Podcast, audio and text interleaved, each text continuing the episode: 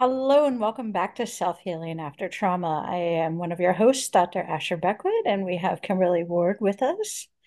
And um, today we're going to be talking about how to deal with isolation and loneliness. And so Kimberly's going to offer us uh, some lovely tips on how to deal with that, and I'm going to talk us through some examples. So I'm going to turn it over to you.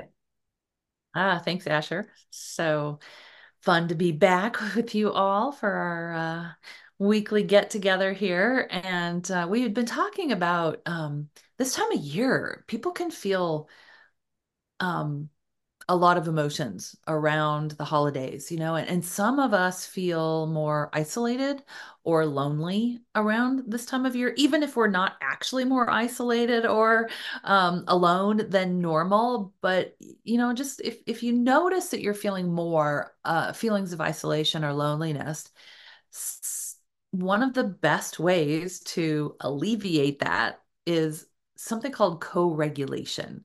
So, of course, we want to be in connection with other people to alleviate loneliness, but it's not just about being around people.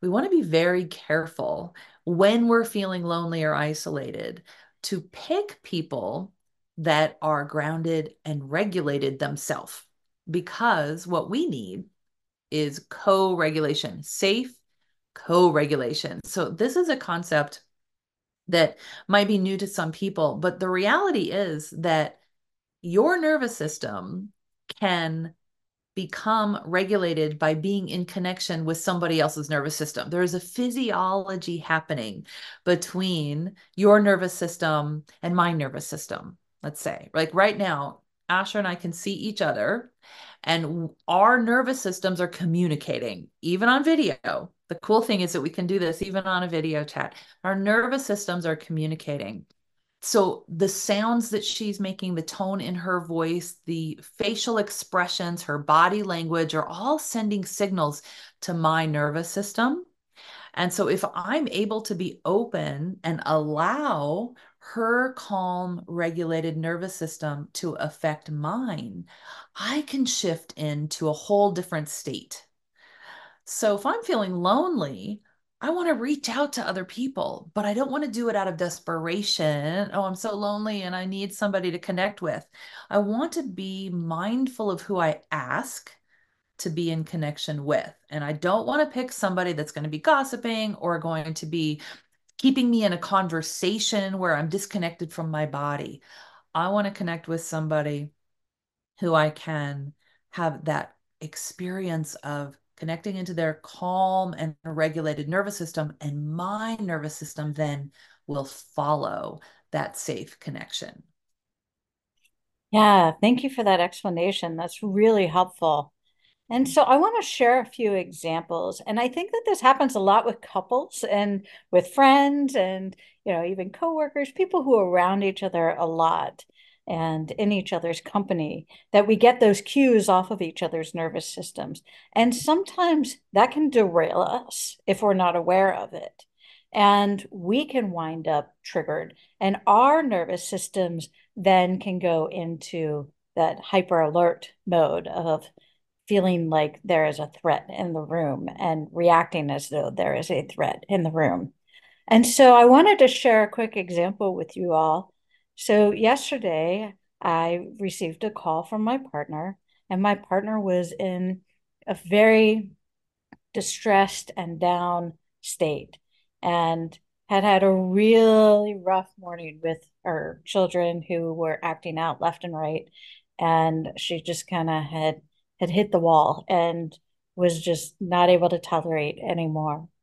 And in the past, one of the things that I would have done is I would have tried to fix. I would have tried to help her. I would have tried to say, Oh, well, you know, what can I do? And I would have tried to, you know, do you want me to come over and take care of the kids? Do you want me to do this? You know, do you want me to go and go grocery shopping or do whatever it is, you know, and tried to fix something in order to help her to feel better.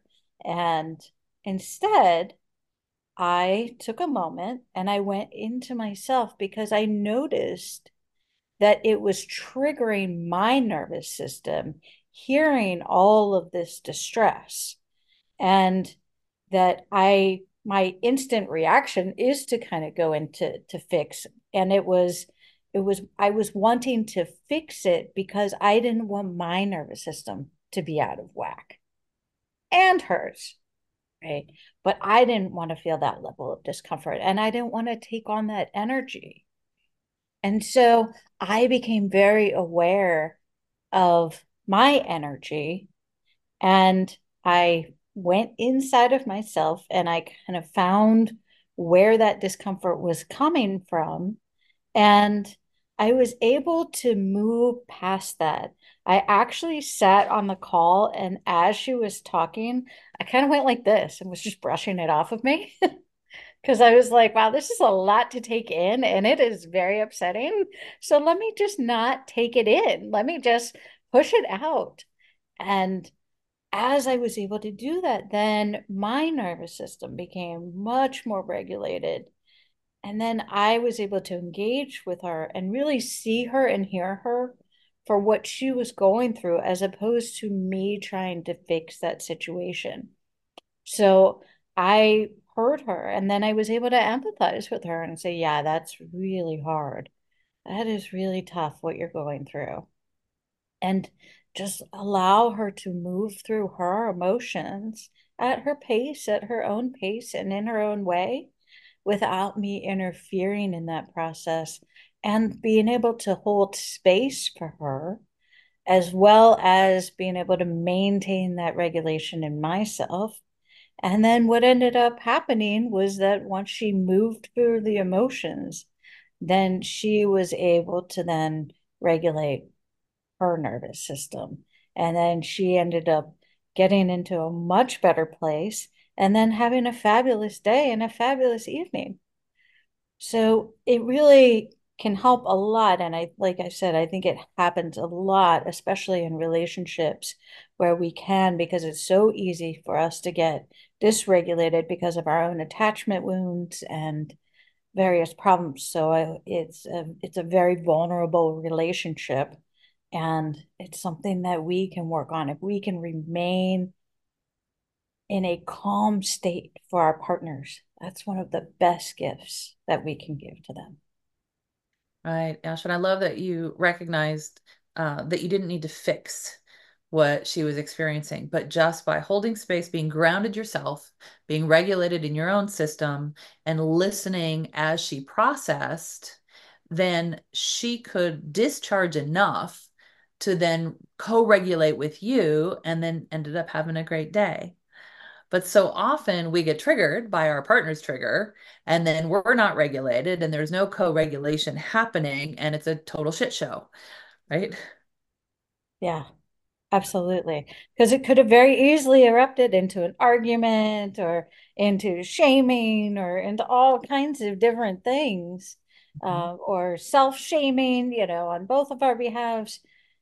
Yeah. And instead, it was just a very calm conversation and just listening very attentively and holding that space and yeah. being able to co-regulate.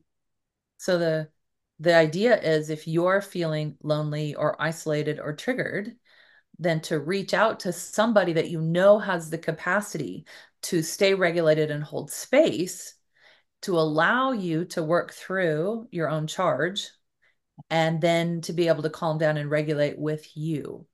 So if you don't have anybody like that, then I invite you to look for a community, a safe community. And there's some online safe communities. There's some options that we can share with people um, because you can co-regulate over the video call, just like Asher and I are right now. We're we're very calm and connected, and we can sense even on video, our nervous systems can sense and and regulate with each other to leave us with this sense of empowerment and sense of calm where you know we can live in this if we have practice. So you got to be practicing regulation skills and co-regulation skills. So when stress happens you are practiced enough to fall back into those skills to be able to get get back on track with feeling grounded and safe and regulated in your body. Yes. And as we have talked about so many times too, the first step is awareness. So if you just work on one piece of this, it's becoming aware of when your system starts to become dysregulated and under what circumstances it becomes dysregulated. Mm-hmm. Yeah. Yep. And just by watching without judgment, right? Yeah. So be careful. Don't don't beat yourself up for it. Just say, "Oh, this is what I'm doing. I'm starting to notice this pattern." This pattern of behavior that's not working for me anymore. I want to do something different. It's okay to just be aware of it. Yes. And I have to add this because every time you say that, Kimberly, I don't know why.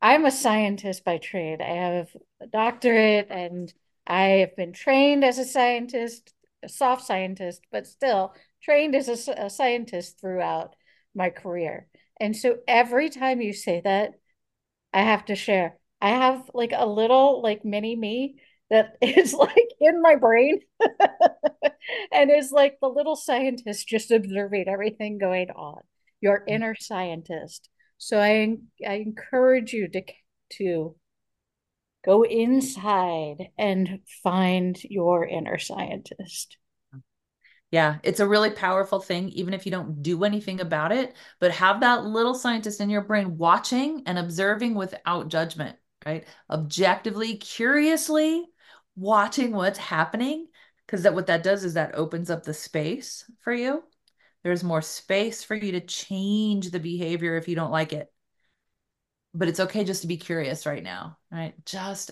just get in touch with that little scientist in your brain that that curious part of you that has the capacity to watch and be curious. I love that visual asher of that that scientist in your brain. That is enough right now. That is enough to start you on a positive trajectory for change. All right. Well, thank you all very much. We encourage you to tap into that inner scientist. And thank you all for joining us. And, and next time, we're going to be talking about taming that inner critic. So, tapping into that inner scientist is going to be really crucial in taming that inner critic. So, we encourage you all to do that. And as always, we want to say we thank you very much and that we are so honored to be here and be a part of your healing journey.